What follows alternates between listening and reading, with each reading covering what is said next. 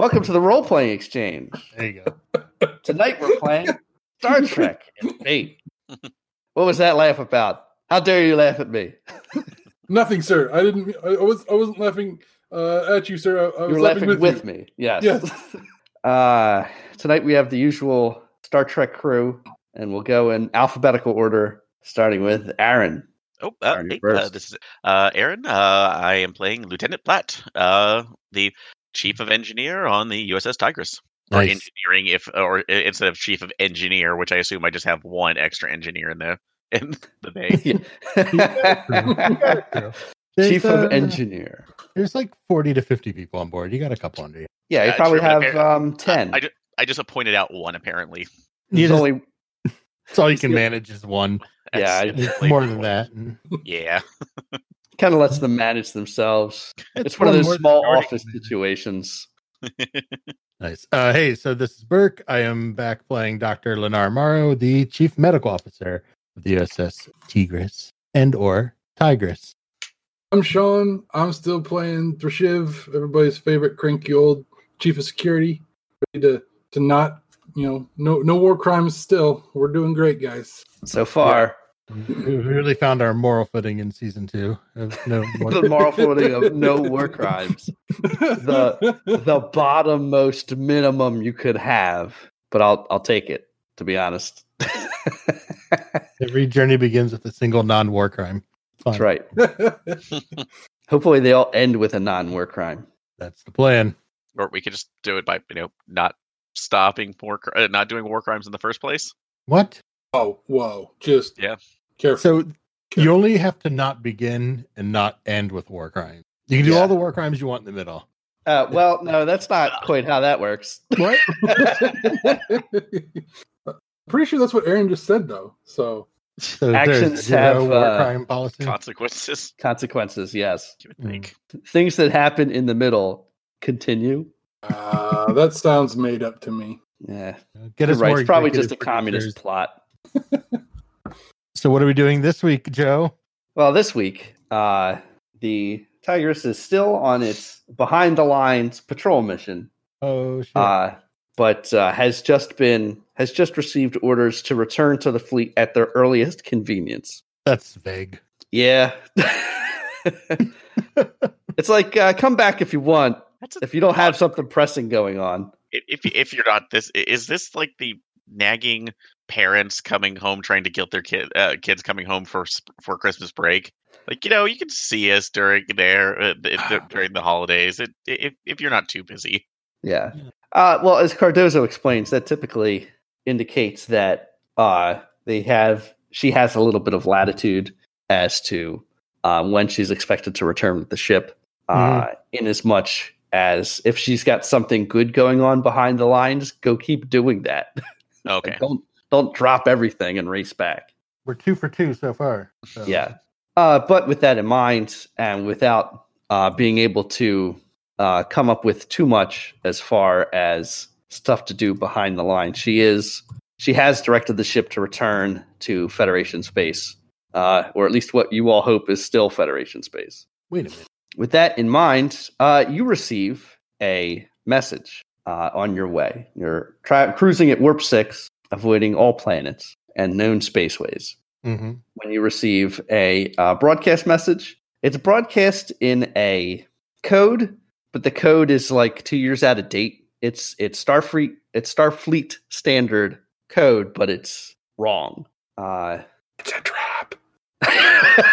it could be a trap. So uh, you know, it comes in a quick burst, uh, and the code requests assistance uh, for Federation personnel and citizens. Do they identify themselves? Uh, they don't. Hmm. That's It's it's pretty Yeah. vague, and it gives you like a location to go to. that's uh, It's, is it's like in a place there's like no actual Federation stuff that's supposed to be out here, right? Uh, you're pretty close to the border at this point, um, or what used to be the border. So there were some, pardon me, there were some planets out here that uh, changed sides when they ended the war with the Cardassians. Uh, so it could refer to uh, Federation citizens on some of those planets. Okay. Do they say Uh, where to go? Like, is it coming? Do we yeah, know they where do it's give coming from? they do give you coordinates and they do say where to go. Okay. Where do they say to go? Uh it is to the now I gotta come up with a name for the system, which I forgot to do previously. Fine. Uh Immersion broken. Yeah, I'm a monster. no, Wait, you're. it's, it's a trap. We don't have to go, so don't worry about it. Like- oh, but we don't know that. we may have to help somebody. All right. Uh how about the Skinner system? Skinner two. Um, actually, how many uh how many light years are we out from that? Uh just about four. Uh it won't take it'll take the ship like a minute or two to pop over at current speed. Okay.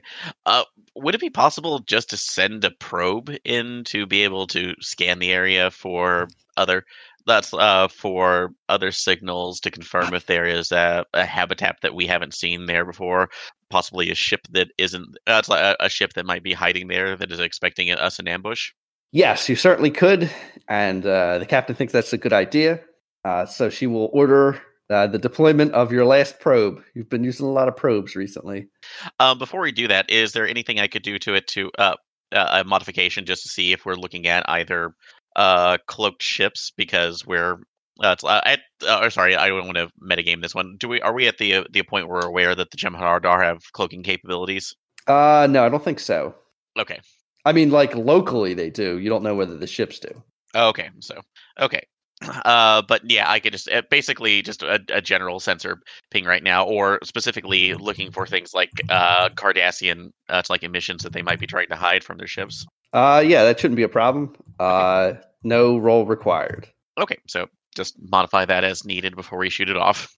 Yeah. All right, you fire the probe. It's uh, it flies off, and it also travels at warp speed. I would also like to do some like digging in on the message itself and see if there's anything discernible uh, in it. That's a hot take, Joe.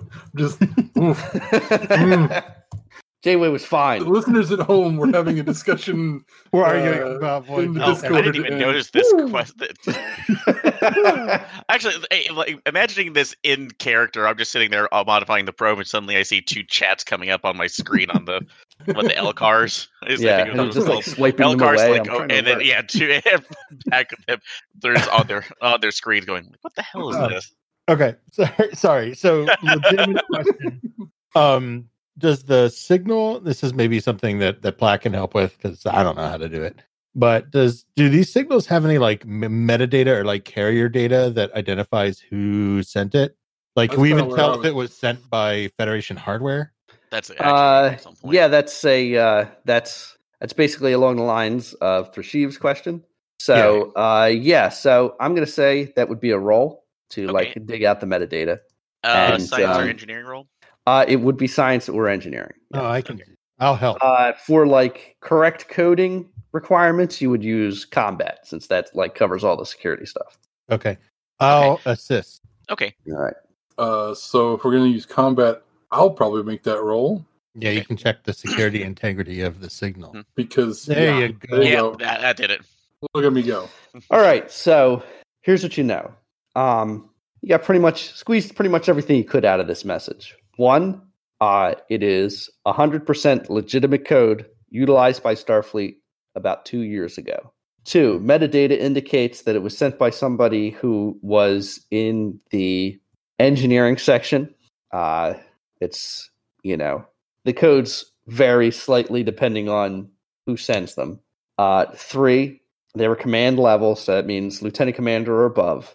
Uh, four, uh, the code was out of date because that's when a bunch of uh, the code was replaced hastily at around the time this code, you know, at around the time this code was canceled. It was replaced due to a lot of defections to the Maquis from Starfleet officers. Mm-hmm. Uh, and four, actually, this should be five.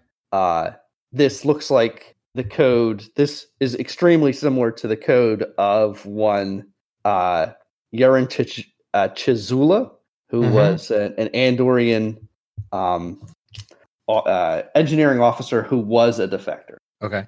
Okay. I'm just throwing this out here, but like basically to summarize what Joe just told us, it's a trap. You don't know that.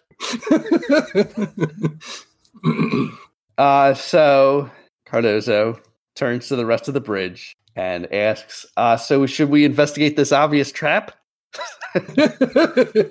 None of uh, I mean, I guess wait for the probe to give us some info first before we just go blasting in the middle of it. Yeah, I mean, we can't leave them out here to just do whatever they want. Like, we can go in knowing it's a trap, but we should deal with it before they um, come across somebody who cannot defend themselves. Uh, all right, so you get the reco- re- uh, you get the reports back from the probe, uh, and uh, yeah, it is a it's a planet. It has a small, mostly human population. Uh, there are Cardassians on the planet. There seem to be no ships in orbit. Um, uh, it's not exactly the sort of planet you would want to colonize if you had a ton of other options, but it's got some valuable stuff. You know, some unusual mineral mineral deposits, easily mineable. Uh, dilithium. Dilithium. uh, not dilithium specifically, no. Uh, but a bunch of other dilithium light, sort of hard to replicate material. Sure, sure. oh, deuterium. Okay. Yeah. and um, uh, it's got a terrible atmosphere, though. Like it's still breathable, but it's very volatile. A lot of you know uh, storms, etc. Uh, and it was one of the planets that changed hands uh, in the treaty. Um, Which direction? Sorry. oh, it changed towards the Cardassians. Boo. Well, you know. So there are theoretically a bunch of human colonists on there that are Cardassian citizens, quote unquote, who decide who elected to remain. Yeah. Uh, and that does seem to be the direction that the signal came from. Hell crap. So it's a trap, but we can't ignore it. Yeah, it's a pretty good trap if it's a trap. Yeah. well, in terms if that if it looks at this is may just be a, a member of the Maquis who was caught behind lines and is trying to help out others that are might be trapped on there with them. Um, Sean, uh, give me a what would be closest? I would say, yeah, give me a, another combat roll. Thanks again. Jesus Christ. Hey, you got plus five on it. So- Rabbit's yeah. back to shine. That's about as good as I can get, man. No, it's your average. Well, no, I'm saying like it's as good as I can get as far as a skilled firm to choose for me to roll. oh yeah, sorry, sorry. Yeah. Uh, well, so if if they are Maquis, uh, that would be good from the Federation's point of view because while the Federation has been anti-Maquis before, you feel fairly confident that Starfleet intelligence would like to have, you know, a guerrilla force behind enemy lines. Would Enemy be of real enemy. convenient right now. right, right, yeah. Yeah, enemy of enemy. Yeah. Right. Uh, so you could bring that up to the captain if you want. Uh, but if you don't want to, that's also fine. No, I will. I mean, I, I would be remiss to not mention the value of that possibility. I also am not a fan of the idea of going to bail out traders to the Federation that are now suddenly kind of an ally whenever they've been getting their butt kicked. So now they're like, oh, but we're kind of on the good side again, so come help us now. Yeah, Well, but you fair. hate that more than Cardassians? Uh, I mean, the Cardassians didn't like renounce their allegiance that they gave to the Federation first, kind of. So uh, Wow. I'm not saying yes, but it's like, ooh, there's kind of, like I'd have to like I'd have to hesitate for a second before I said yeah. the Cardassians Bust out a mind map. yes. You have to hit the whiteboard for that one. Yeah, pro con list. Yep. All right. Well, the captain says, well, uh, we could check it out. And if it turns out that it's a trap, we'll just bounce. Yeah, I mean, we can at least move to long range sensor. Yeah. So she makes that order. And so the ship moves in. Reach uh, long range sensors. The ship's uh, pretty much, ship sensors pretty much reflect what the, uh, what the probe indicates. No ships in the vicinity, small Cardassian population, larger human population, pretty scattered. Uh, you know, there's uh, an enormous thunderstorm that's covering one continent of the three. Uh, so don't beam down there. What's, the, what's the actual like terrain type? I guess. Uh, it's pretty rocky, uh, more mountains than usual. Uh, you know, there's enough plains and farmland to support colonists, uh, but they probably would be if the population got two or three times as big. They'd probably have to import a lot of food, unless they were going to just like dig out a bunch of sections under the mountains and grow it like hydroponically. Yeah. Which you know, at this at this level of technology would not be very expensive to do. But there it is. Sure. Was there was there any kind of like reference point or contact point in the message? Like who do we try to get a hold of or anything? Uh, it was a general distress message giving you the location of the planet and also a specific uh, location to arrive at, um, like a specific orbital location. There's Uh, nothing it's about that that's reassuring, man. Like Yeah. we really need your help and we really need you to be right here in this very specific point point in place and time. Like it'd just be the best, guys. No. I swear to God, if we find Matt Frewer down there, I'm just nuking the site from orbit. Ah. That technically was a Star Trek Star Trek joke. So I know. Um. All right. So, uh, Captain says, "Ah, the hell with it. Shields up. Enter that location in orbit." Let's do it. Let's Starfleet, there. how the hell with it? like we're here already. That Tachyon eddy looks dangerous. How the hell with it? Hell with it. Sp- Sail right for it. Let's let's surf on it. Show Janeway. up. Yeah. uh can we is like is there like uh signals to intercept or anything like that? Like communications going on that we can pick up on or anything like that, try to figure out independently what's going on here? Uh, there is local communication. Um, there seems to be uh, a lot of intercommunication between the human settlements and the Cardassian settlements. Like there are open lines. Uh, there don't seem to be a ton of messages going back and forth, but like I said, it's it's got a small population. They're I mean, but they're like they're talking to each other and they're like having phone calls. They're not like lobbing, you know, artillery shells. So it's no, there like- seems to be no open conflict. Not like the last place you guys went. Uh, all right, so you arrive at that point in orbit, and you receive another burst message. Uh, this one with uh, to to Chazula, Chazula, uh, Chisula. Chazula sending a canned message up saying, uh, "This is uh, Yaren Chazula of the Maquis. Uh, I am requesting any assistance to enemies of the from enemies of the Dominion. Um, it, it appears this is a Federation vessel. Uh, we would request that you beam down to these coordinates. Um, a party with whom we could speak, but if these coordinates do not, uh, it's just like size. if that makes you nervous, and I understand if it would, you may radio back with specific coordinates. Please stick to this code. Mm-hmm. the captain says, uh, "Okay, uh, opinions. Uh, so Maybe we break out like two shuttles and fly to that location." So I would um actually is there it from what what is the location that they're asking us to go look like? Can we actually scan that area? Uh, you can. It is Okay. not under the thunderstorm. Okay. Uh, engineering check to pull up information, or would that be a science a sciences roll to go up and do a sensor sweep? Uh, it'll be sciences. Uh, you know, you'll get stuff for free whether you succeed or fail, Okay. and I'll, anything else will just provide you with more information. Okay, I'll do a general sciences roll then. Oh, Nice. Nice. All go. right. So here's what you get. Uh, the location is in a cave. Uh, it looks like it used to be a mine. You know, there is some naturally occurring deuterium in the area. Not much.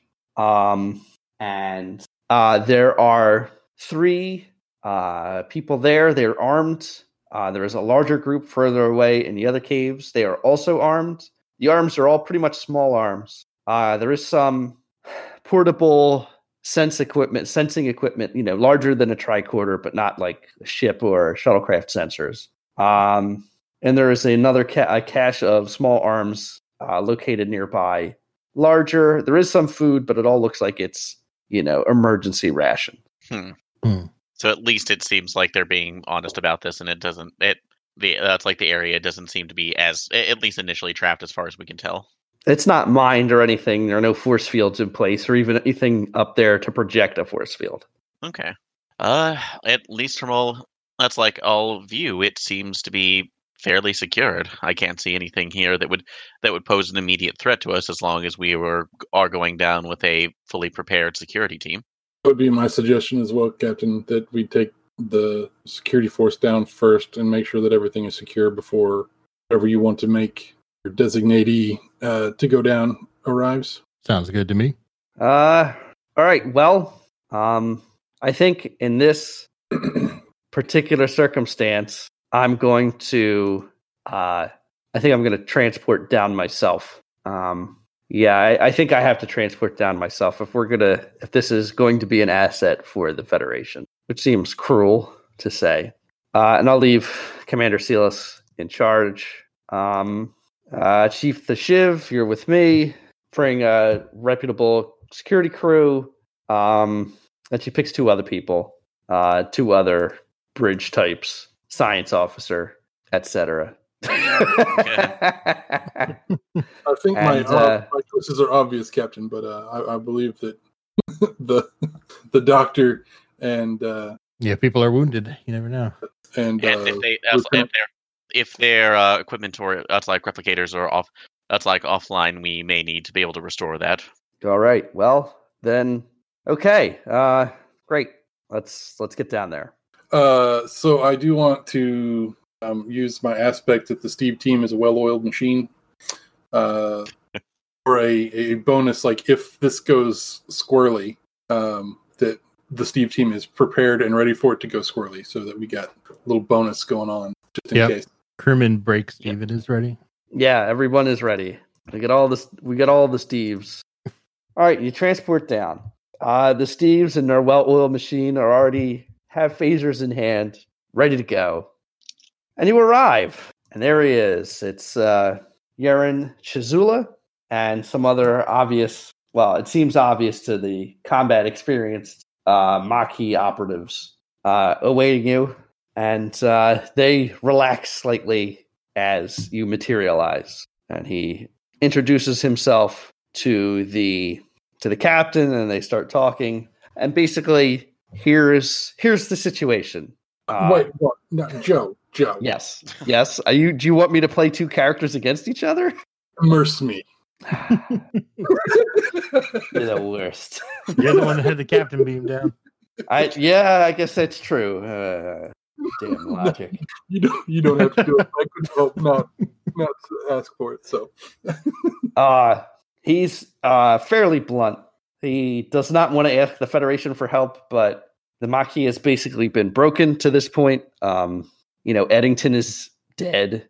Uh, Cal Hudson is dead.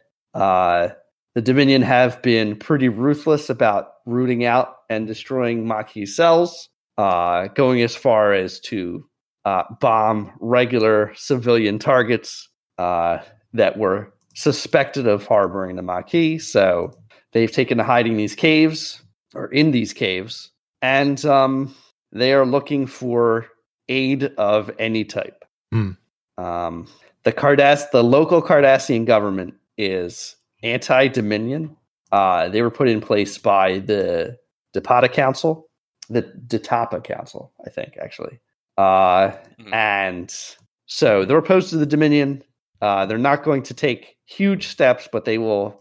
They have they have offered up official blindness of any activities the Maquis might take against the Dominion. Unfortunately, uh, they don't have any ability to get off planet, um, and they don't have any ability to build anything to get off the planet, uh, and they don't have any ability to intercept any material uh, that might be helpful to stop uh, the Dominion. So that's what they're asking for help with.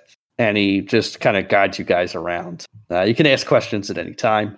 Uh, and he just, yeah, he guides you guys around and you look at the situation that they're in, and it's not great. Uh, there are some injured. Uh, they have a doctor, but he's mostly more of a medic, uh, not not not a doctor as such, an EMT Mm-hmm. um, you know so just just uh, providing medical assistance would be a great help to them. Right, right. uh, weapon wise they're they're okay. Uh, they've got quite a store. Um, it's just they're operationally limited. They don't have a lot of food or uh, you know range. And they don't want to target the local cardassians who are who would normally be their targets. They've given up on those guys because they flipped basically Okay. or at least they've declared their neutrality. And for all intents and purposes, they're basically civilians at this point. Who? Uh, the Cardassians. So Uh, It's- it's yeah, neutral that faction. never. So you know what? Hmm. Give me with that question. That Okay. question provokes a skill roll. okay, Give me a knowledge check Okay. Uh, knowledge. Let's see. Would I be able to boost that? Boost that with my expand my horizons? Since listening into uh, the, uh, like cultural, um, at least uh, general maybe cultural knowledge. Yeah. Okay. So that'll be a spend. Uh, I guess that's a spend. Yep, go for it. All right. You have tasty fate point. So okay. So if that's a plus two on top of that, that's a three. All right, with a three, you know that the Maquis were not super selective about Cardassian civilians. Mhm. So that isn't really. They've been. I, it's more accurate to say they've been relegated to non-opponent status. Okay. For in complete fairness, the Cardassians didn't seem to care too much about human civilians when they were fighting the Maquis. So So the Maquis attitude would be why bother? So why bother, right? Yeah. Um, while um, I didn't write the guy's name down, I don't remember what it is now. I'm a bad player. Shazula. Yeah, while Chizula and the captain are talking, and we're you know Yeah. kind of like getting our little tour and stuff, I'm gonna like gravitate to the side and get like one of the lieutenants and basically try to pump them for information and like double check like that the story that we're getting is the real story kind of a thing. All right, that's fair. Uh, let's see. That should I think be it's provoke, right? Is what that- provoke. Yeah. Well, if you're yeah, for? or a rapport, rapport would also work. Yeah, you're trying to do it by force. Right? Are you like? Uh, talking. Yeah, rapport is probably the better one than. Oh, hey, it's the same. Ah, I am good in both. Look at me go. It's three. That's not bad. Um, it seems like he's being pretty honest. Uh, like there's stuff that he's not mentioning. Um, I mean, yeah, there's obviously but, they're never going to tell you the full truth. but it's it's relatively minor and shouldn't you know it's nothing serious or that at least that they consider serious that they're not mentioning Right. uh probably about what the status of the Maquis war against the Cardassians was before the Dominion showed up or anything about their own personal war crimes Uh, I'll, I'll take it like I'll basically I'll, like take out my tricorder and like shoot a text message to the captain and be like, "Hey, by the Right. way, like you know, it's checking out as basically legit." The story that seems legit okay Mm-hmm. she texts you back and okay and uh, yeah, so she gets the tour, and she basically gives the guy a non-answer. Says, Well, I'm gonna have to confer with my crew and Starfleet Command before we take any steps uh, to assist you. And he looks frustrated, but that's all. Frustrated, but not surprised. He shrugs and says, "All right, well, we'll still be here." Um, she offers to tender medical assistance in the part of Dr. Morrow if she agrees to stay down Sure. and she'll detail you a, a you know a few security guys Absolutely. No problem. um and everybody else will beam up so she can confer Okay. all right so um Agreed. we'll go upstairs first so back on the ship in the uh in the mess hall. Uh captain cardozo says all right so what do we think here? Is this is this something that's worth our resources? Um it's a pretty small operation but i imagine there probably are still broken or you know half operable Maquis cells all along the frontier that if we can you know reestablish contact between them they could be a thorn in the side of the dominion especially if they're armed with more than the just piecemeal raiders they kind of put themselves together in two years ago I have I have two reservations about helping at this point. in time. all right One is that I don't believe we have the equipment or the means to be of any immediate assistance for what they're looking for.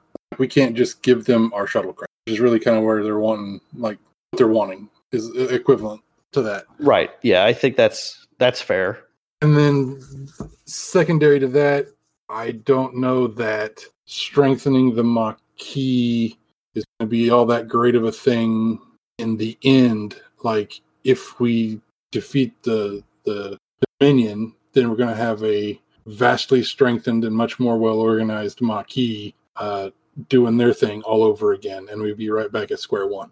i think basically what we would be doing is a seating that the Maquis would have That's awesome, Burke. Oh my gosh. yeah, several. uh, so uh, she says, "Yeah, I think we would be if we did assist them. We'd have to basically accede them statehood. Um, we'd have to agree to recognize them as an independent state between us and the Cardassians. Whatever's left of the Cardassian state at the end of this war, and uh, that would be a problem, especially if they continue to be negatively inclined towards the Federation. It would be a problem if they are negatively inclined towards the Cardassian. Yeah, I, I just don't, I don't see in the long run any benefit from a strengthened Maquis. Like there's not there's immediate there's immediate benefit and payoff, but in the in the end, I don't know that there's anything that's going to outweigh the uh, the bad at the end of it. I, I have another hesitation along those lines, and um, it is along the lines of the unofficial motto of the Tigris: "No war crimes." I would prefer not to be associated with any war crimes, and the Maquis are known for committing war crimes. That thought had occurred to me as well, Captain. I just I I didn't figure that even needed like Well, I thrown wanna- out there. This is, but I mean, this You're- is you're all right. going. this is all being. This is all on the record. So I just want to make that especially clear. Uh, it's in Platt. Do you have any thoughts? Pro, con, neutral?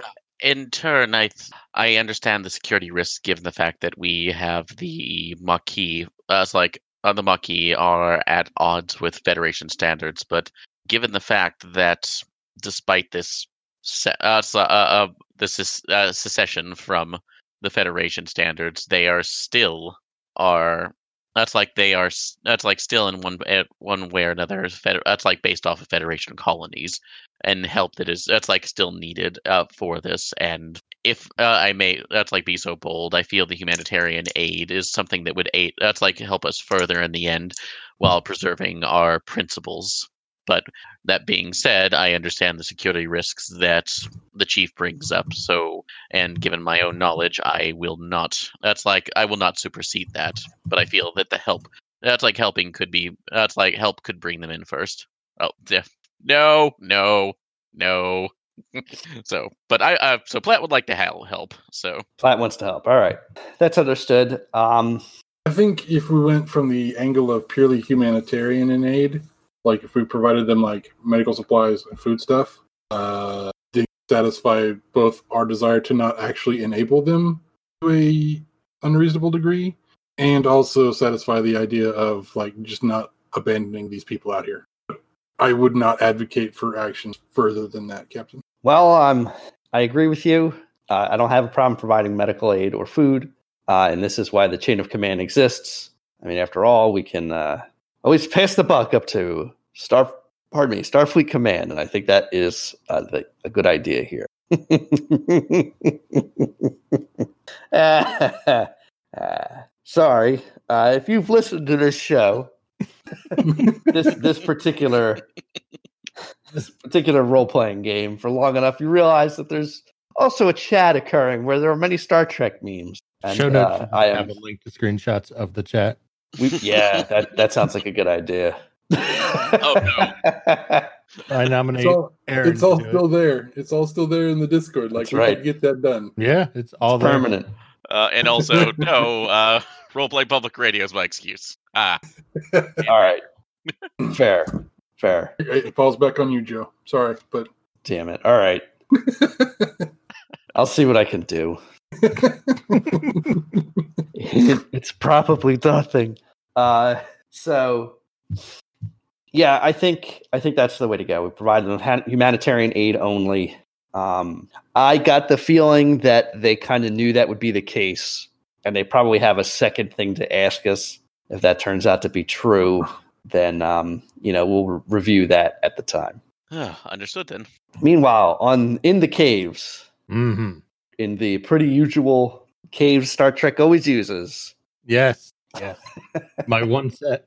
Your one set of caves, yes. Uh, you're down there for you know, and uh, a quick you know quick review triage of the people with medical wants. Uh, they're a combi- combination of two things, like pretty typical combat injury- injuries Mhm. and uh, uh, nutritional deficiencies. Mm. Um, So it doesn't take much to treat this, right? Like here's some nutritional supplements, and you know Yeah. we're just gonna spray on. So we hit you with some hypo sprays for the rest of it. So they Uh, have n- nothing. They don't. Even, they don't have like basic replication at all. They No, they don't. They don't have any replicators or anything. Yeah. Um, I mean, they kind of moved out here to get away from that. Uh, Mhm. A lot of the colonists in the area were like uh not quite as extreme as like back to nature, but they they did want to like get away from the ultra modern Federation. So they, you know, you're Okay. it's yeah, no replicators, not a lot of medical material. I'm sure they started with plenty, but they don't seem to have any now. Yeah, so I was gonna say, that's probably the case. I was gonna say one of the things while um, helping out people is try to teach their medic like more efficient dosing and stuff, and like how to use what they have. The uh, medic is extremely happy to see you. Yeah. Uh, he's a Bolian male named Oh, no. He's like, oh, oh, a real doctor. Yeah, I'll, I'm going to write down whatever you have to say about using this material more efficiently. Mhm. Like before I joined the Maquis, I just was just in an ambulance. What, an ambulance. Well, yeah, I did. Uh, I was, you Sure. know, I was a medic. hmm Uh, so, you know, I'm, I'm okay with like emergency treatment, but anything other than that, Absolutely. How long have you been working in the the field? about a year and a half. Ah. Uh, Okay. uh, Well- we've had good supplies for most of that time, but man, the past like six months, it's been pretty bad. Uh, we used to have a bunch of suppliers who would run us, you know, smuggle stuff in, but they've disappeared. I don't know what happened to them. Um, probably the Dominion uh, killed them. Uh, and we were less capable, you know. Yeah. I mean, the Dominion really, really, really hurt us pretty bad. I see. Well, the number one problem here is clearly malnutrition, which any treatment I teach you is temporary without properly. Yeah. Um, the thing is, we just don't have enough farmers on planet. Almost everybody's a miner. And the Cardassian food, you can eat it, but it's not going to supply you with all the nutrition needed for like human beings. So, or or other non-Cardassians. Like I'm, I was in pretty bad shape for a while, but you know, I did figure out that there's I can eat like Cardassian dog food, and it supplements like the nutrients I'm not getting from the regular stuff they have here. But almost everybody else is, is missing something. So everybody here has been spending years on an insufficient diet. Uh no, months, months Okay. on an insufficient diet. Okay. Like I said, when we had the we had the the our traders coming in, our smugglers, we could get food in, and it wouldn't be a problem. But Right. Okay. and the last batch uh, food we got in is mostly bad. Um, and he shows it to you, and it's clear. Like whoever sold them these rations ripped them off. Uh, you know they were they were expired. yeah. Sure. It's a rule of acquisition somewhere. yeah, probably. Okay. Well, let's do what we can then. Get you started. Right. Um, so I probably only have like the small med kit for the shoulder yeah, yeah. deal. Okay. So I'll talk him through that. I'll teach him how to use the Federation medical tricorder, Right. how to work a hypospray, how to dose it out properly. Right. Right. Anything else? Field adjust those dosage. Yeah. Yeah. Well, Yeah. you know, you can't give a proper dose, but we could Fake it. Yeah. Yeah. stretch it out, at least keep people alive. But Hand out a bunch of uh, vitamins. I think even if we supply them foodstuffs, unless we give them a replica. Yeah, it's going to be an issue. And you, to be honest, you guys don't even really have indicators. No, we don't. We don't have anything. Uh, anyway, you spend a lot of time down there. You run into a lot of these Maquis guys, and hmm yeah, they're all they're all in pretty much the same shape. So you get a, you get a pretty good idea as to what they've been dealing with recently, and it's it's about as what the medic pointed out to you. You know, it's been bad for the last six months.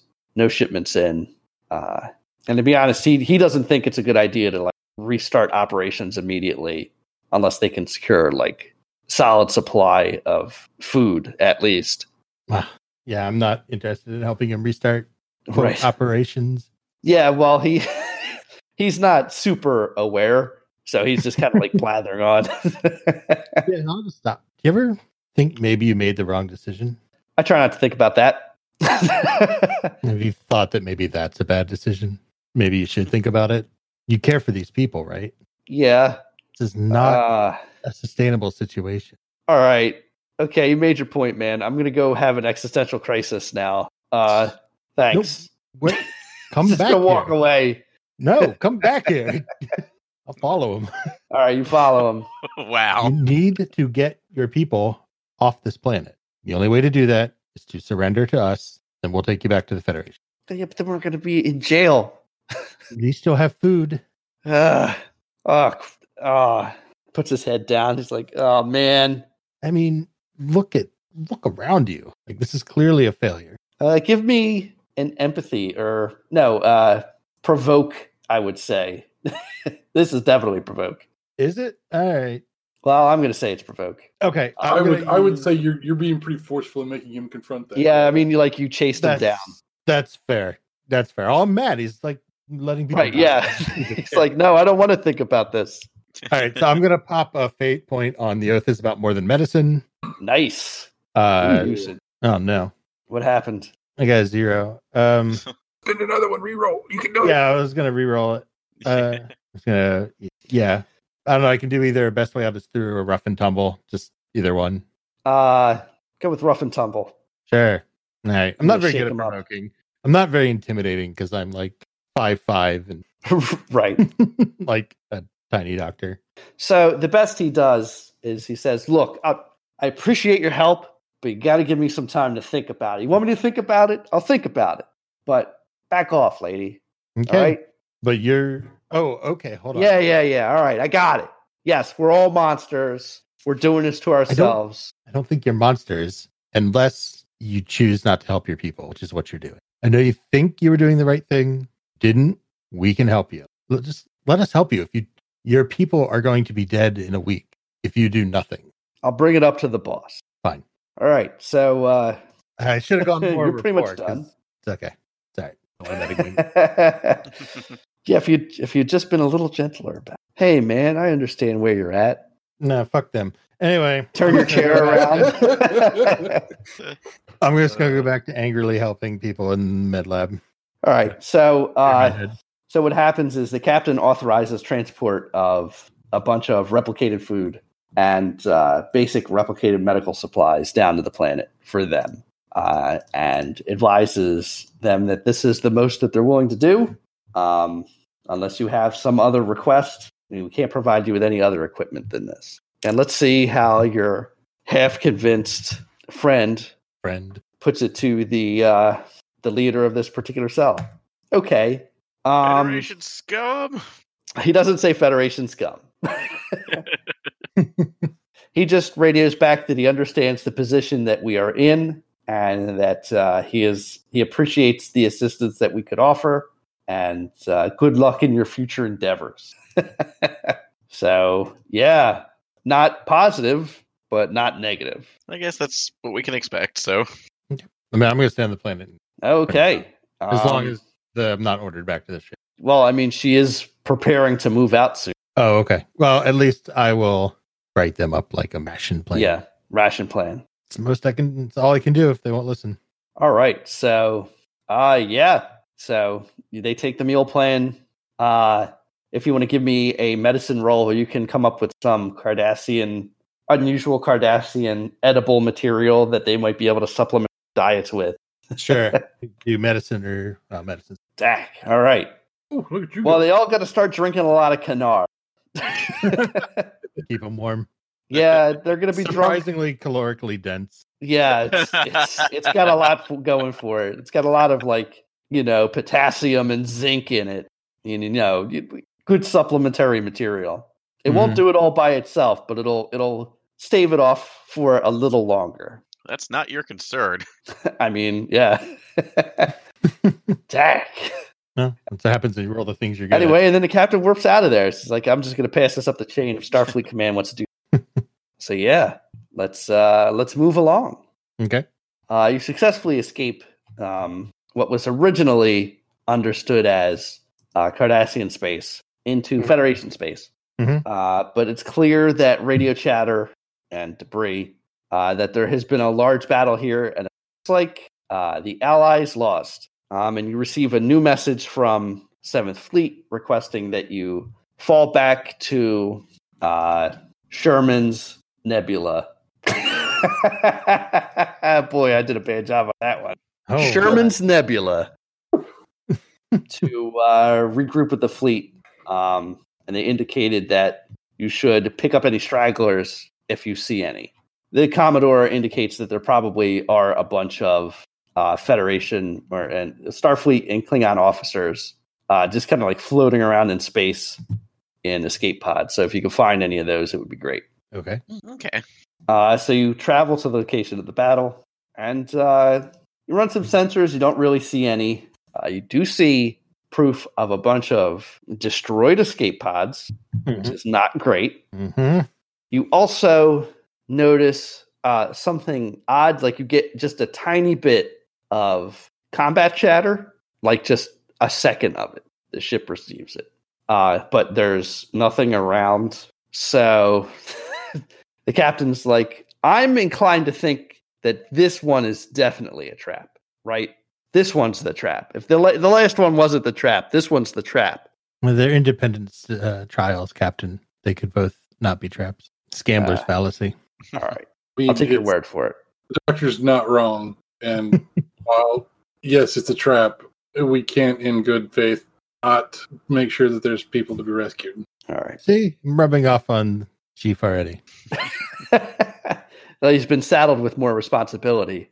Also, he's already got one black mark. He's going to make up for it. I'm trying. I'm trying to. I'm trying to be the better person here, man. Like, work with me. I, I appreciate it. But on the other hand, hmm, let's take a look at these. Uh, take a look at these aspects. All right, you're good. yeah. Wh- you trying to find one on me, to, like maybe not do this or something? Or no, no. like I, I got a lot going for me to do this one on aspects. I'm yeah, it's. I, I reviewed them and I was like, oh no, that's not going to work. Uh, I got I got caught up in the meme stream meme stream again. So yeah, so the captain says, "All right, well, um, shields up, weapons hot. Let's go to red alert, and uh, we'll move slowly in to investigate." So ship goes to red alert. Uh, it's the first time you've ever been at, at actual red alert. uh, true, I guess, isn't it? Yeah. Ooh. yeah, just, you've only been in red alert for tests up to this point. Um, and this was at least a combat zone. So you move in, um, and you can't quite identify where the the bursts of chatter are coming from. They're coming like every two minutes and thirty seven seconds, they're, and they're coming. They're coming every two minutes and thirty-seven seconds, or Yeah. like two minutes and then thirty-seven seconds. every two minutes and thirty seven seconds, as So that it's- is the total number. So it's it's on a it's on a, a traceable cycle. Right, yeah. And uh, just for more clarity, it's one every 157 seconds. Hmm. Um, somebody wants to give me a sensors roll, you could uh, maybe figure out where it's coming Okay. from. So just the roll off of the uh, the ship itself. Yeah. Okay. No, it should be one of us making a roll, and the ship can assist. Oh, is it? Yeah. Oh, okay. That should work. So that'd be plus two. So uh, I guess sciences and uh, sciences and plus two on that. Yeah. Okay. One second. I can I can roll for the Somebody ship roll here. for the ship. Okay. All right. Yep. Six total. Nice. All right. So um, at first you couldn't quite figure it out. But then you realize you're running your scan- sensors and like everything seems normal. And then you realize, hey, wait, um, there's a section of space here that based on the star projection beyond it is about like a hundred thousand kilometers too close together in every section. Hmm. Uh so in there's there's a sphere in space that is much closer together than it ought to be. Uh if you want to give me like warp and Well, uh, physics or throw on, something? Like the, Yep, the main screen and circle it in red and be like, "That's the trap, Captain." Okay. she Uh, nods so- sagely. So a warp, uh, warp fields uh, roll. yeah. Okay. Yep. That's Ooh, a trap. All right. Well, it turned you you did um you did like your senior thesis on this idea actually. Uh so theoretically, a ship could use its warp engines to permanently warp space to create like a fold in space where it could hide. Um if it was done you, you, you if you're going to do it though, you need it to like have some for it to open a little bit so the ship can escape eventually. Mhm. Uh, so if you had to guess, you'd say that's what this is. Um, so, so that requires like a very finely tuned warp bubble. yeah, yeah. Shoot a warp And it- probe into it. And it. if you screw it up, it's going to have a lot of really dangerous side effects.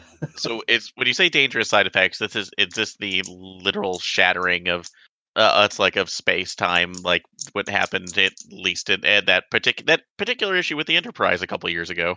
Yeah, yeah, yeah. You could have a real problem with space time being warped permanently. possibly more on the time end of that. Okay. Okay. So at Stand least. by my idea. Ah, so the question is, how do we disengage this? That's a great question. The captain says, "I would prefer not to take the ship in there unless necessary." I And um, Aaron, I'll got- give you a fate point if you say gotta fight if uh, for gotta see what's behind that nebula. if you insist that it in fact would be necessary to do from the inside. It absolutely would be a necessary to do that, and we can. Ret- that's like, given the fact of the ship that I will not sacrifice the ship, we can retrofit a shuttle pod for that matter. Interesting. Going by yourself, eh? Well, it's obviously a two-seater, so we can put somebody else in engineering uh, to be Hmm. able to look at that, or somebody else who might be a more capable pilot than myself. I think you are actually the best pilot. Of Am I? Yeah. so, I think so. yeah. let me take a look at my skills. That uh, Get one of these other Steves. piloting. Oh yeah, I'm- yeah. I I do have a two I'm not- piloting. of the PCs, but yeah, we could round up a pilot. I'm, I'm look. I'm just throwing this out here. The Steve team totally wears red shirts, but like, whoa, let's not just frivolously throw those guys away. Let's just not throw these Steves into a trap. That seems cruel. uh, but no, there's uh, uh, given the possibility that if they were on a lower profile vehicle, something else that wouldn't be caught within the warp bubbles effect effect as easily, we might be able to slip through as that would be that's like cosmic debris. Fair. All right. While, Uh, while I don't want to step on the lieutenant's toes, um, if it's possible to move a ship through the bubble that they've created at the regular interval, it would also totally be feasible to send some of our quantum torpedoes through at that same regular interval. Yes, it would. That it might be a possibility, although at the same time we wouldn't. It's like the the effect of the field may skew that firing range. We wouldn't know what would. It might not be able to hit immediately. And as we, if you've pointed out before, we only have a limited number of munitions, especially if the Jem'Hadar should show up or a Cardassian, uh, Cardassian patrol. Again, you're not wrong. I just it's going in there is not a good idea. There can't be. There, I, I I don't see any way that we can say going in there is going to be a good idea unless you really want to go pick that fight. If you want to go pick the fight, like I'm up for that. Well, If- in turn, this is a that's like this is if this is a trap uh, for others, then that's like this would be a benefit to the fleet to make sure that this is disengaged, or that we can learn as much as we can from it. So the if this is a plot by the Dominion, they can't continue to use it against us. I mean, I, I agree that like if we can foil it, I'm all for that too. But if that's going to screw up space time to the extent that you kind of alluded to, I'm not sure I want to do that. Turn it. We're turning a new leaf here. Like remember the motto on the plaque. no war crimes. No war. as far as we know. Uh, again, and this is not sending war crimes, but this is at least my opinion of the matter too, uh, of the matter at the moment. But I, uh, I will again defer to the judgment of the captain. I would really prefer not to take the ship in there or send any crew people in there. But if there is a an allied vessel in there, it's our duty to rescue them. And I don't Well- think just firing quantum torpedoes in there is going to solve all our problems. Well, the I- was just would- rechristened. Type 10 shuttlecraft it can carry four people. So That's Okay. fair. Uh, I would be willing to send a shuttlecraft in. Okay, so here's my. Oh, I can't believe I'm going to say this. Here's my suggestion for satisfying all parties. I'll go with the lieutenant in a shuttlecraft. And we'll take some extra targeting sensors and we'll basically relay firing solutions from the shuttlecraft that we can fire in through from the Tigris. And that way there's the whole ship being ready and we can combat effective. Uh, if you volunteer, I will accept that you volunteer for this mission. I won't order it. I am the best possible option to get accurate firing solutions on enemy targets the fastest and the most efficient. All right. Uh, we'll need two other crew members. Uh, Lieutenant Platt, you may choose them. So understand. Uh, for this one, I believe that we would need uh, Ensign Stevenson for that's like from my crew to be able to uh, manage. That's like manage the sensor suite. Uh, and if the chief wants to, uh, that's I, I would. That's like so. I Have prefer to have somebody from medical staff on on board if the ship needs to, if their doctors or maybe on un, unavailable to take care of anything. Get on the warp board, Burke. all right. that didn't take much convincing. So, uh, actually, if you don't want to, I can also. Uh, I I was going to suggest just another security uh, detail, but there is a nurse. Yeah, there's a nurse. If you want medical people, but not uh not bridge crew. I mean, I mean, technically speaking, we should send the not bridge crew pe- more than the bridge crew people. But yeah, but this is a show. this Yeah, is also Star Trek. Like, yeah, yeah. it goes down, and does everything. Yeah. Send everybody of mild and uh, of most importance up. Come on. Um, but yeah, I would agree. It doesn't make sense to send a medical person because you're not. I don't know. True. So uh, Sure, yeah, I what's figured going somebody to happen? Yeah. more than likely, yeah, we'll probably just need somebody else with a security detail with uh, possibly as a backup pilot as well. Yeah, If we had, if we had the ability to like transport aboard a bunch of injured people or something like that, and actually have room for I- them, I could see bringing the doctor. But no, you don't. Yeah, a cramped four seater. I mean, you don't even have to bring four people. Like you can bring up, but if That's you want true. Yeah. pilot, engineering, and security, that's fine. in, in in all honesty, I would be more comfortable if it was just and I that did this. Less people at risk because we have no idea what we're doing going through this uh, warp bubble thing. sure. My pay grade and uh, skill set to know exactly what that thing is, but I get the idea that it's like a stationary cloaking thing. So, but we, yeah, ah, um, I mean, there's not going to be a the best of ideas. So, two people is better than four to lose to an accident. Yeah. All right. Okay. Uh, well, so yeah, then we can. Uh, yeah, then we could do two or just three at the end. So I'll. That's like that would be that'll work for me. let's do it. let's fly in there. A decision time. Yes. Bad decision time indeed. All right. Who is going to pilot? um, Ah. not the metagame, but I see you added a a pilot ensign. Uh, she's the pilot of the ship, but yeah, you can Oh. her. Never mind then. All right. So uh, I guess I'll do. I'll, I'll be on initial piloting uh, as we're going through. So it's gonna it's gonna have to be yeah, because I do have the skill on my skill sheet, but it's uh, that's it- not is- what that's not what the, the chief does. I I only have it at fair, so we're we're kind of taking our lives into perspective here. But Yeah. uh, uh, but I will actually I will actually go. I, I'm going to invoke God to see behind that and Nebula again, just because I've I really wanted this and spending that back it to get a plus two on that roll because I don't want to die.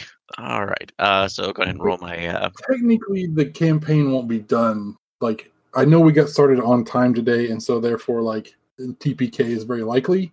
Like we we, No, I'm on the we ship. saved it. We- yeah, that's what I'm saying. Like, we saved it because Burke's not coming with us. So Yeah, no, that's, that's true. So. it. Just becomes my show.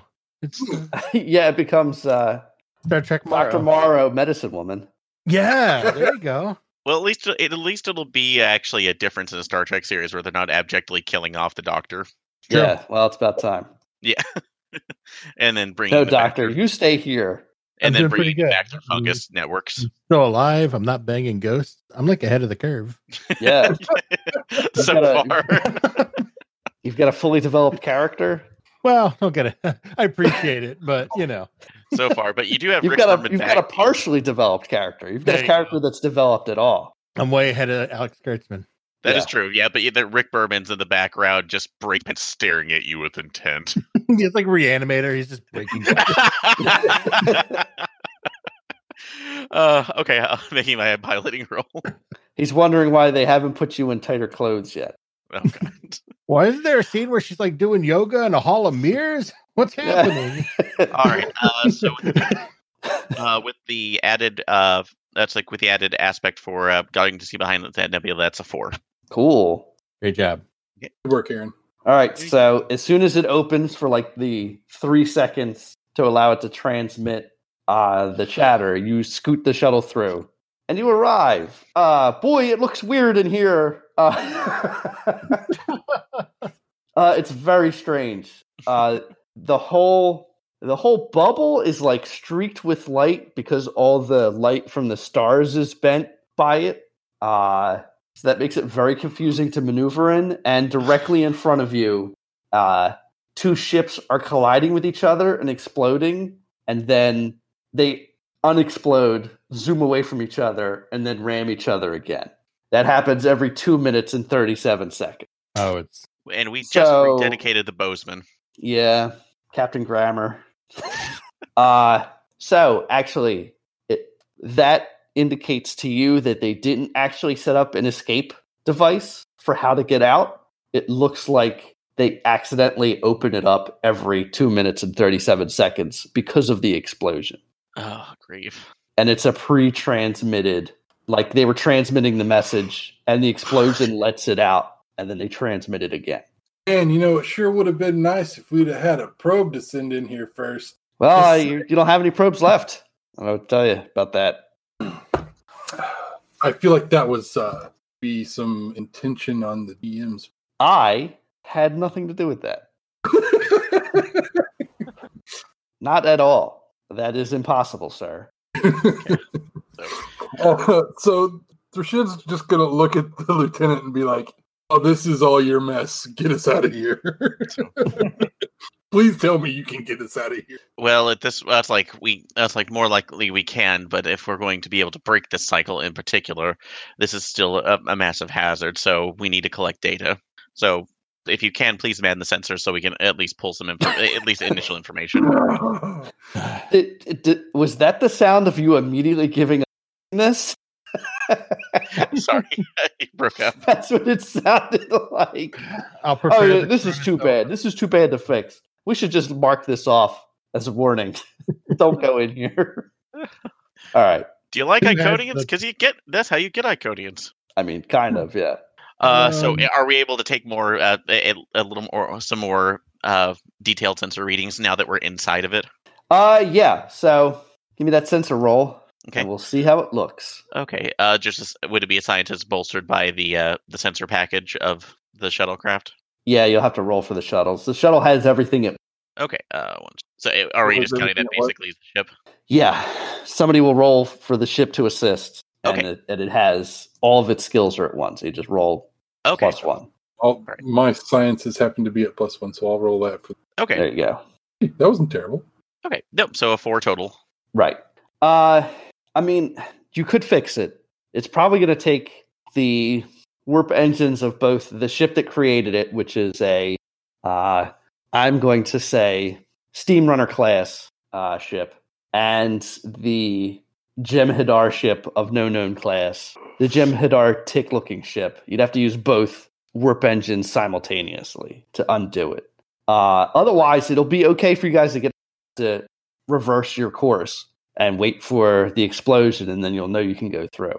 Okay. Um, so And you have to do it, and you have two minutes and 37 seconds to convince the people involved to do it, uh, Okay, which so- seems difficult. I'm not going to lie. I mean, like, you can't, I'm assuming, like, basically, you're you're expositioning this to me. So, yes. can we get the? Oh God, can we get the Tigris to to substitute in for the Jem'Hadar ship? Maybe. Uh, that would. I'm not. If they could get within there in the uh, in, in the opening, but I I'm not sure if that would actually. Let's see. Could I do a warp field uh uh, roll to to see if that would actually be plausible? I don't, If we I don't. I don't want the the Tigris to come into the bubble, if at all possible, because if we're all in here and we don't succeed at this, we're stuck. That is true. uh, so, Um, actually, because you said this is just max, uh, it already it's already max. uh, Basically, it's adjusting the warp fields it sends from this the Steam Runner class and the it's like and the Jem'Hadar vessel to make sure that they're that they're a concurrent, so that they're the same, so it can dissipate the field. Correct. that's what you would need to do, yes. Okay.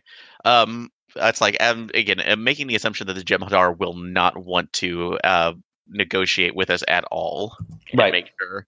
So, um, are it's like would it be able? That's like would we be able to possibly establish a connection to the Jem'Hadar ship? Or in some way, where since they, it seems like they are distracted and might not notice an intrusion, and also possibly predicated on the fact that if we have any information on their ships, which I don't know if it, by this point in time we do. You have a, pardon me, you have a little bit. Okay. Uh, the there has been at least one ship that was examined. Okay. Uh, I will say it's going to be difficult to access anything on the Jem'Hadar ship. They care very much about security. They do Uh, so, but that nobody might be, has has done it successfully thus far. Well, a challenge is always there. So, all right. Uh, and do we? Was it just Thrash myself, Thrash myself, or are we? Do do we have the engineering? You haven't solved.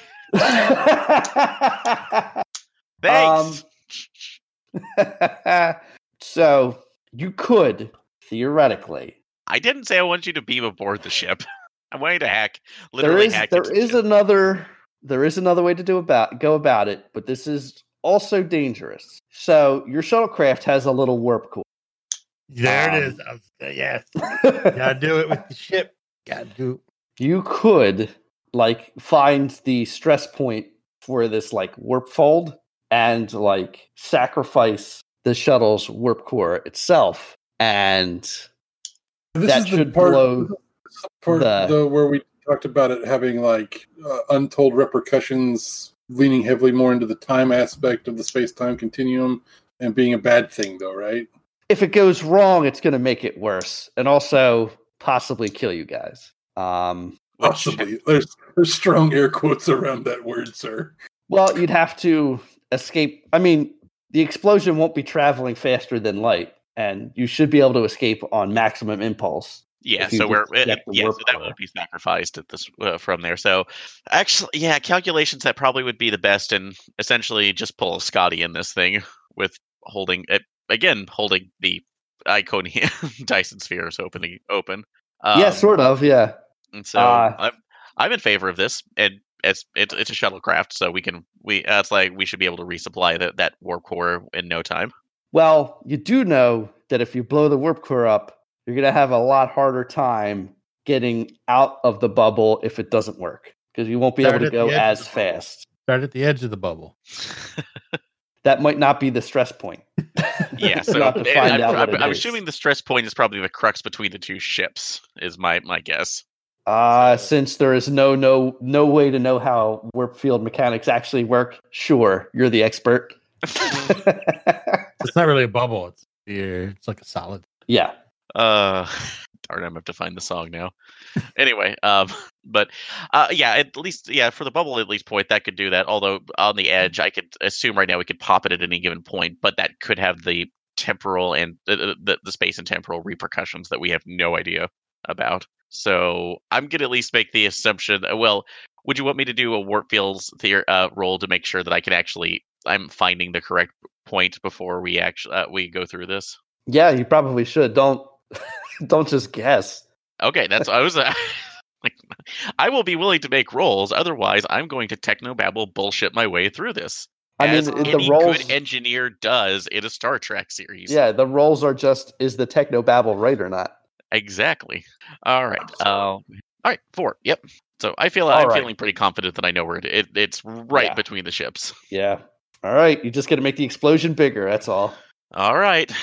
So Hey, that also means you could sell if you set off the self-destruct mechanism for the steam runner. That would definitely do.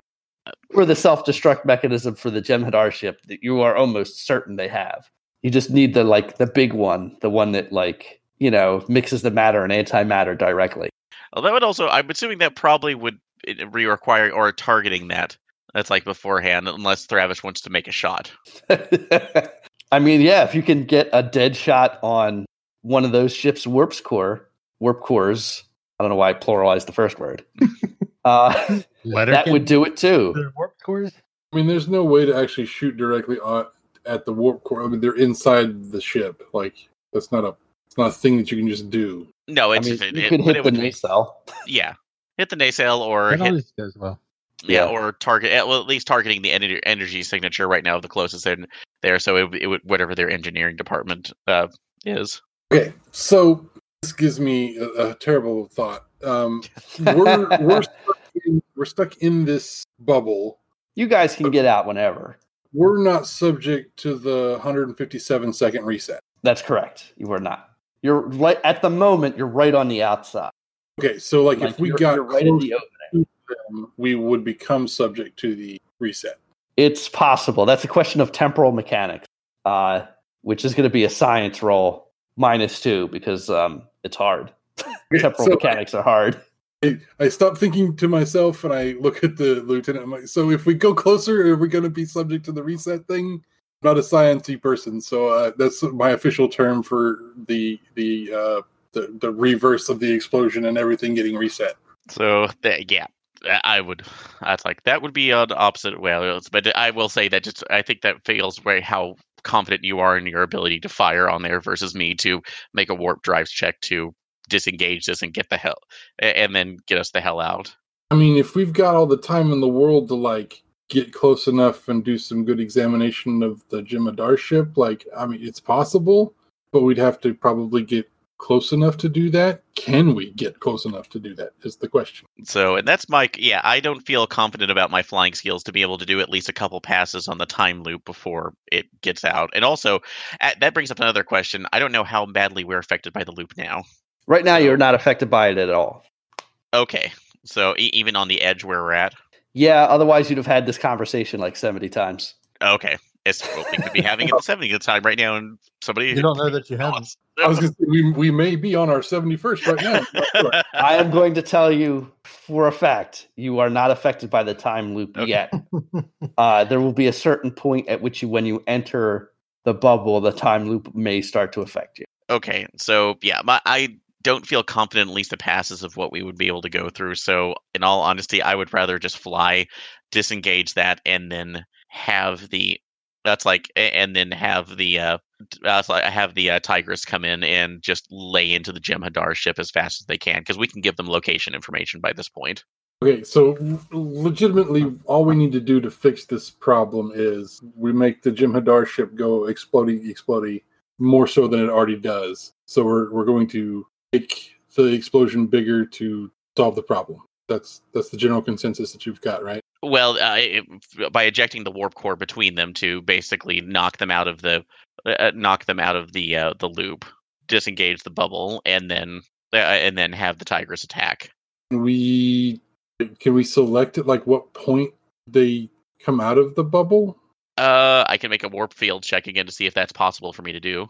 Sure. Okay. Ooh, a real Uh, Geordi episode. yeah. so, uh, did, did we have did we have our, my engineering uh, officer with us as well? yeah, uh, you'll have the Sheev, Yes. an engineer, Okay. and an extra security dude. Okay. Uh, yeah, I'm gonna spend one more point to go ahead and uh get uh to with the aspects three so- dozen heads are better than one, so I can get a plus two in this roll. All right, yeah. You're you're testing theories from everybody. Yes. All right. Go ahead and do the warp core roll. Uh, so with the plus two, that'll be five. Yes, possible. Okay, so it's possible that we can we can select the the time frame in which the two ships like are in their approach to each other and or explosion process. So here's my question for you, Lieutenant. If we can pinpoint theoretically pinpoint a point in time that they will come out of this loop, can we do something besides just because essentially like the idea that we're operating off of is that we're going to put like the warp core in the middle of the two of them make the warp core go boom and that will like yeah hot theorizing action you better believe it uh that will make the big the big time loop bubble thing collapse So yes, that is the Okay. that is the plan. okay can we spice this up a little bit and try to do something where we can finagle in like say some quantum torpedoes that might be right where they need to be at the point of reference to where the Jem'Hadar ship is so that we can like blow it the hell up whenever the bubble collapses so that we don't have to like have a long drawn out fight with the Jem'Hadar ship I i- if you feel like you str- strategically you could place those at a, at a point where we can do that, I would leave that to you. So The I mean, shuttle like, does can not tell you have that- any quantum torpedoes. You'd have to go back to the ship and get them. Yeah but like it, essentially like if we know that that's how we can fix the problem i as far as i understand it we could hop out pick up some ordnance pop back in our thing you can science the crap out of it and then when it all kicks off the Jem'Hadar ship goes explodey explodey still and the the steamboat goes not explodey explodey and we have saved the day and rescued our friends. Based on everything that uh, Platt has put together, yes, that should be possible. It's just going to be difficult to put them in position, especially since the shuttle doesn't have any way to like specifically deliver torpedoes. I mean, it doesn't have any way to specifically deliver a warp core, I don't think either. So, Well, yeah, that would also be, you know, at least there's like a mechanism. yeah, uh, there's there's the like oh shit button to make it pop out and start flying away from us. right. Uh, you'd have to figure out how you're going to get the quantum torpedo- torpedoes out of the shuttlecraft and into the location you want to get them at.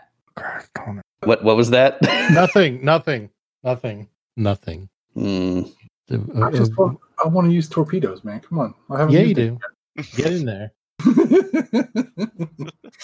okay, so basically, I'm gonna, I'm just gonna, I'm gonna feed my idea to because the LT's in charge here, so it's not, not, not the NCO down here in the back. Like, if we can do that, like we know where they're gonna be at because they keep repeating the same loop and it doesn't change, like they're not moving to our frame of reference to it at least. Yeah. Um, Well, and that's and, and that's why I was suggesting earlier, just being a that's like re- recording that burst, giving a data burst uh, back over to the Tigris, so it could be in a position when they come out of the loop. We're that's like we're hauling back to the ship, and they're just blazing past us, if I laying into the Jem'Hadar, since they're not expecting another ship to be out here.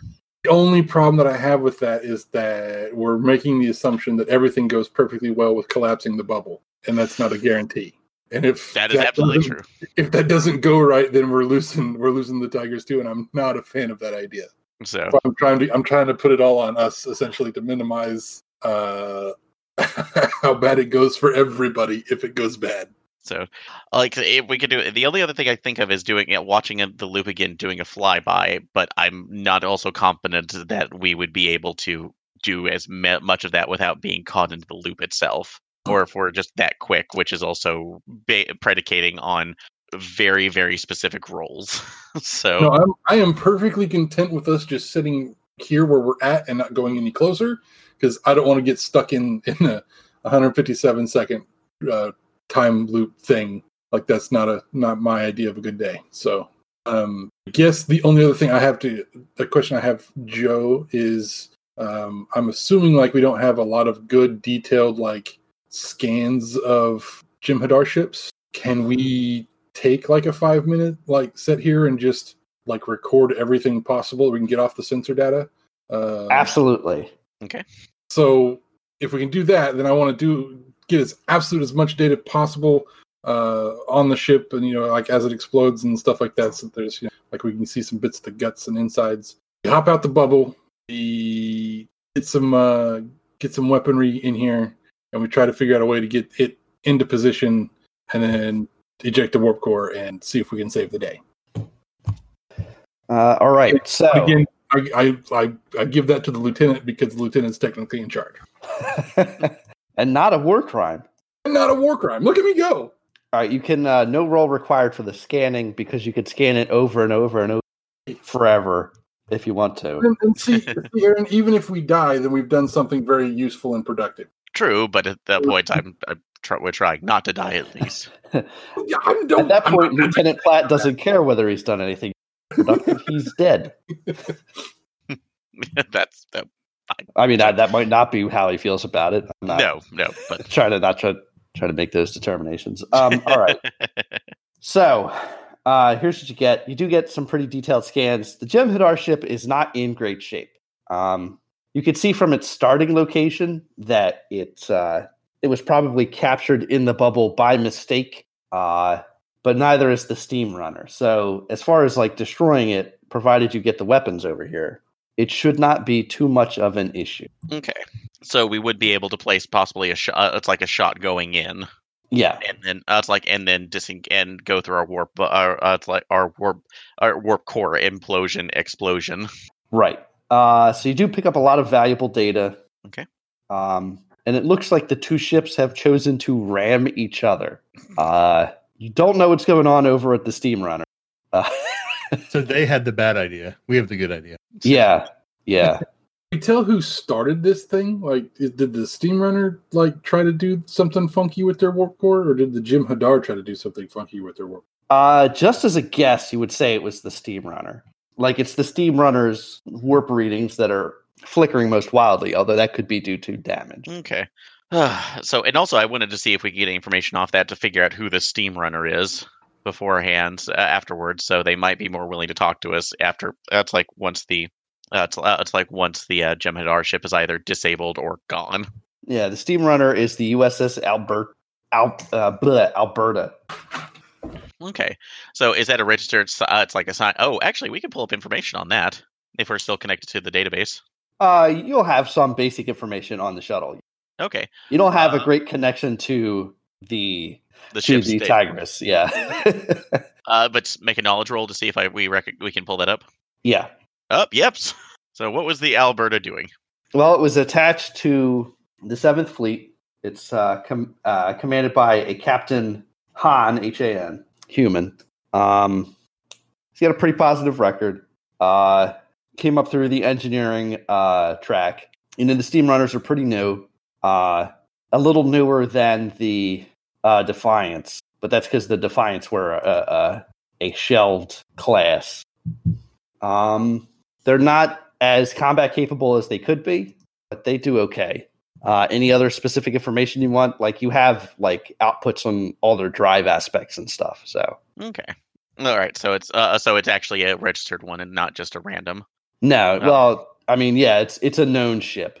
Okay. So, all right. So that would okay. So definitely one of ours, and yeah, it's like in trouble here. So, oh, all right then. Um, all right. So I would. That's uh. Let's see. Uh, then I would say maybe part of a three-part plan, and Threvish, you can uh, uh, I'll put in your opinion on this, or stop me if you don't too. So what I'm thinking is flying in. And during that time, before they go, uh, it's like they, so more of a last minute fly in. Send a transmission to them to get them to back off uh, make our fire on the Jem'Hadar ship to disable it or uh, disable destroy, eject the warp core, and then just run like hell. Uh, only problem that I have with that idea is that if we put ourselves in the middle of that and wave off the steam runner, what's going to stop the Jem'Hadar ship from blowing us up and or just continuing to go ahead and ram the steam runner? So hopefully, at that, if we can time this correctly, um, it's either that's like they that they're taken out by the explosion from the warp core, which disengages the bubble. So maybe that uh, that gives a one-two shot. That they uh, they're so concentrated that also they're concentrating so hard on the steam runner that they may not see us. I mean, it's yeah, it's possible. I was thinking that we could just like if we stopped the bubble loop at like the maximum distance between the two ships, that gives us you know two full minutes to stop the the collision from happening, and then like the steam runner will be able to react to the fact that there's a defiant class sitting you know right over there. Well, would they actually even be able to see uh, to like see that it, it that through the bubble though? No, they're stuck. They're stuck in the bubble. What I'm saying though is, if we collapse the bubble at the point where they're the farthest apart from each other, you know what I'm saying where the the Jem'Hadar ship and the uh, the Alberta are as far apart from each other as possible. Okay.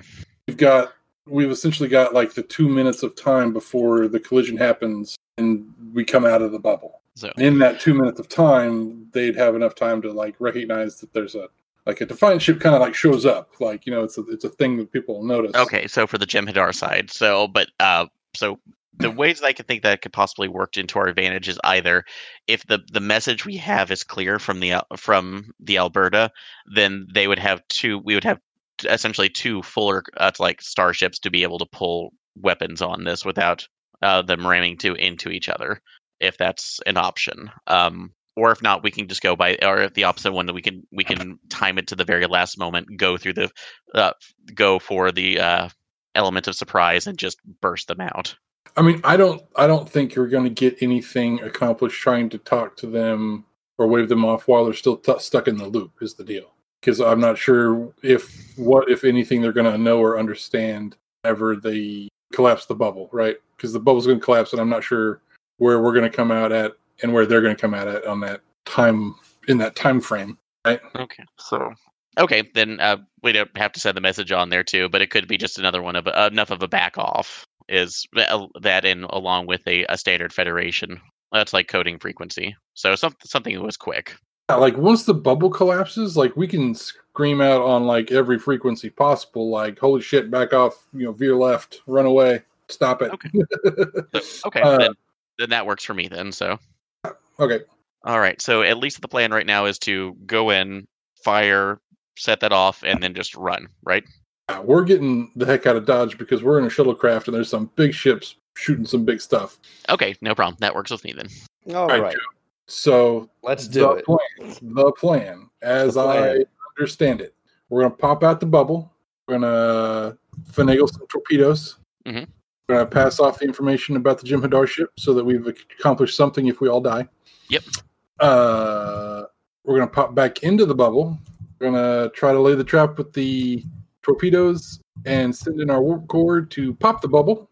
And when the bubble pops, uh, Pat and I are uh, hightailing our asses the hell out of the way and trying to send uh, wave off transmissions to the Alberta to make sure that they get the heck out of Dodge and don't continue to try to ram the the Jem'Hadar ship.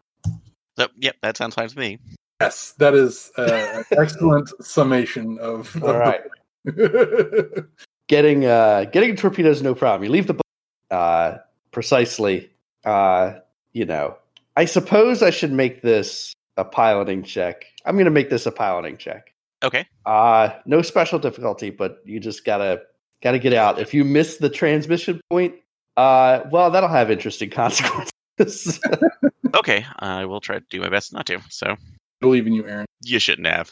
Oh, Uh, Uh, no. Unless you want me to spend on a reroll, but I can't. two is good got- enough two, yeah, two's, two's Okay. not bad. Okay. Not bad. You can get like a zero or a negative, so you're doing you're doing all right. Yeah.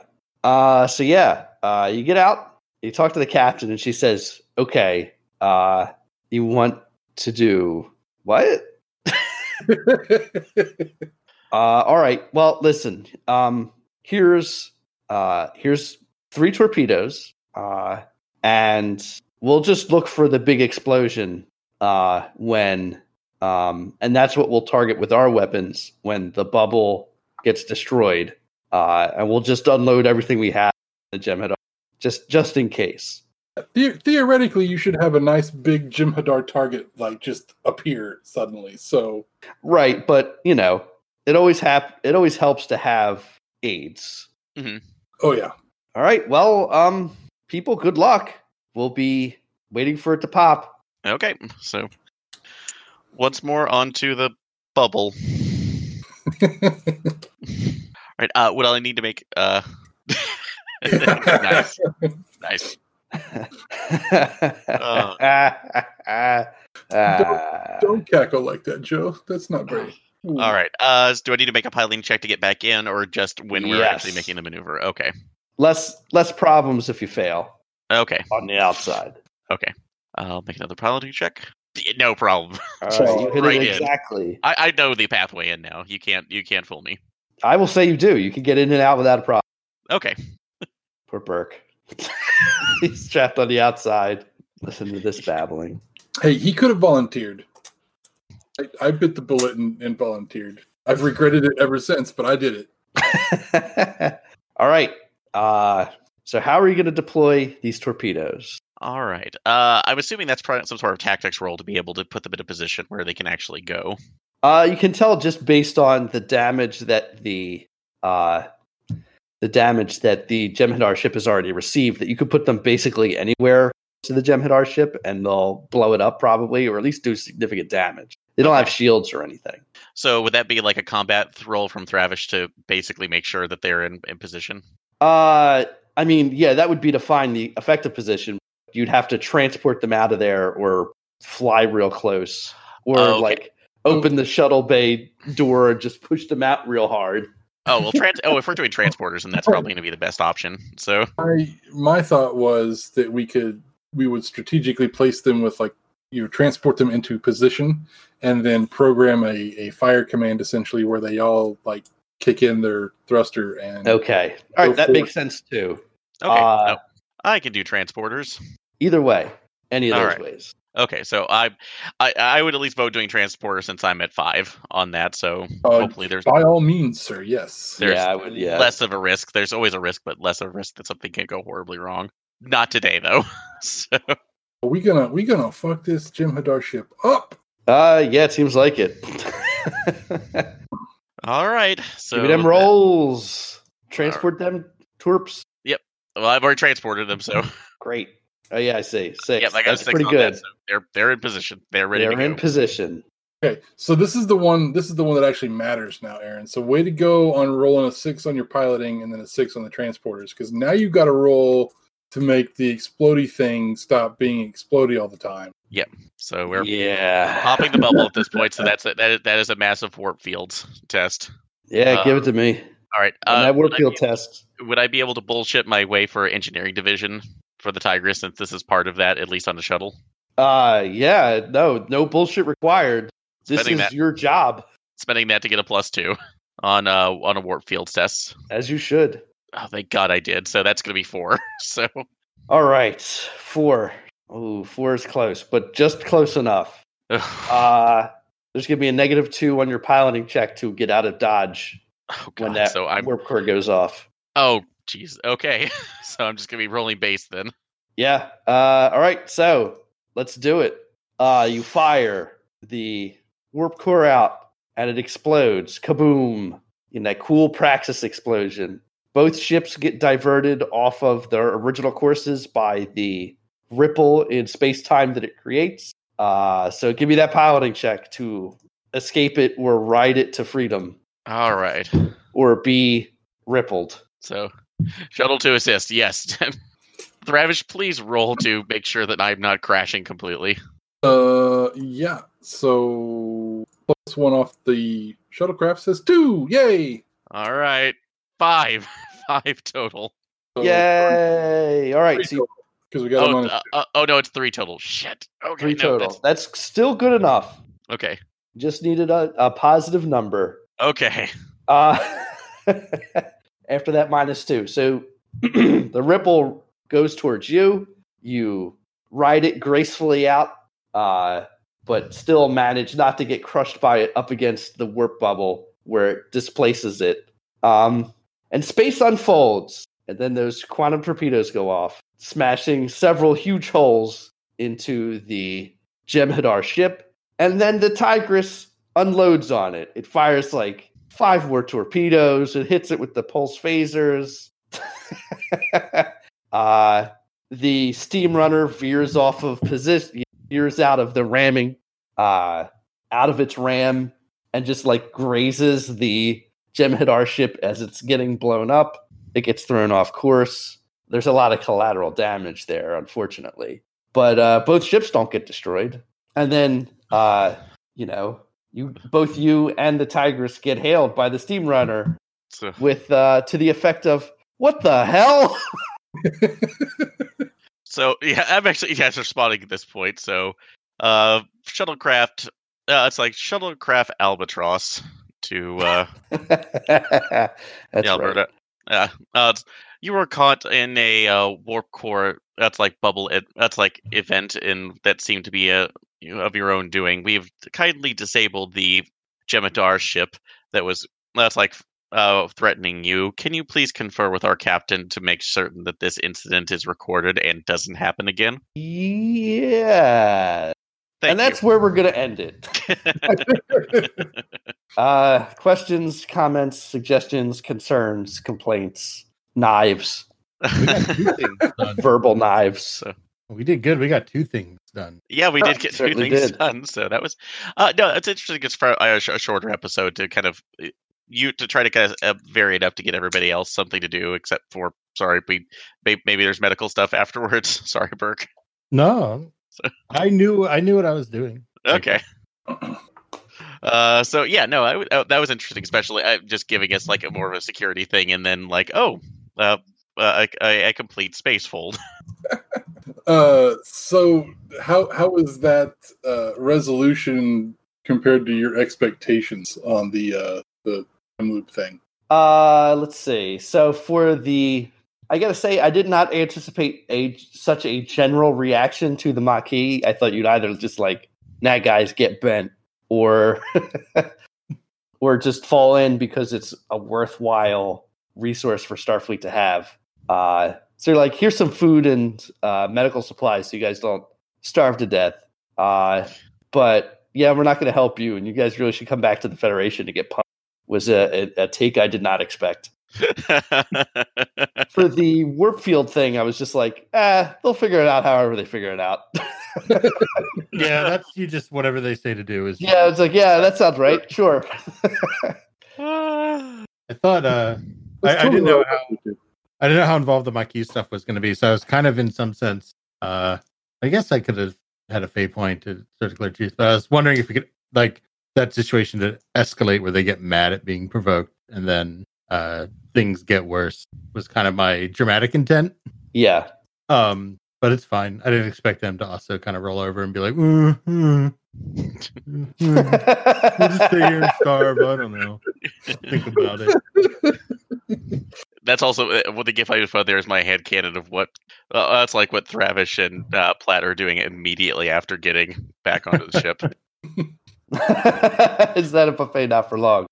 I'm not. All I'm saying is like I'm probably not volunteering anytime soon to follow Platt into some weird freaking space anomaly because that You're would gonna do it. Listen, the last anomal- anomaly worked out fine, so there's no reason this next anomaly shouldn't work out fine.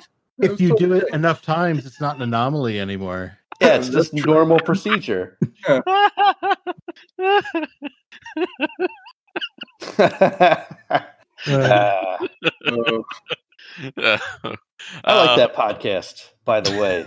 This one, yeah, it's not bad. The. Greatest Generation. It's I. It amuses me.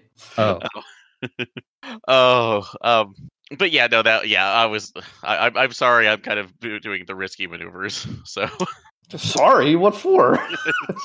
you're under no dude, it was, it, because everybody, apparently, the rest of the crew is saying, "Well, it's your turn to go out in the shuttle with uh, with Platt," and they all start crying. Platt's got a crazy theory again.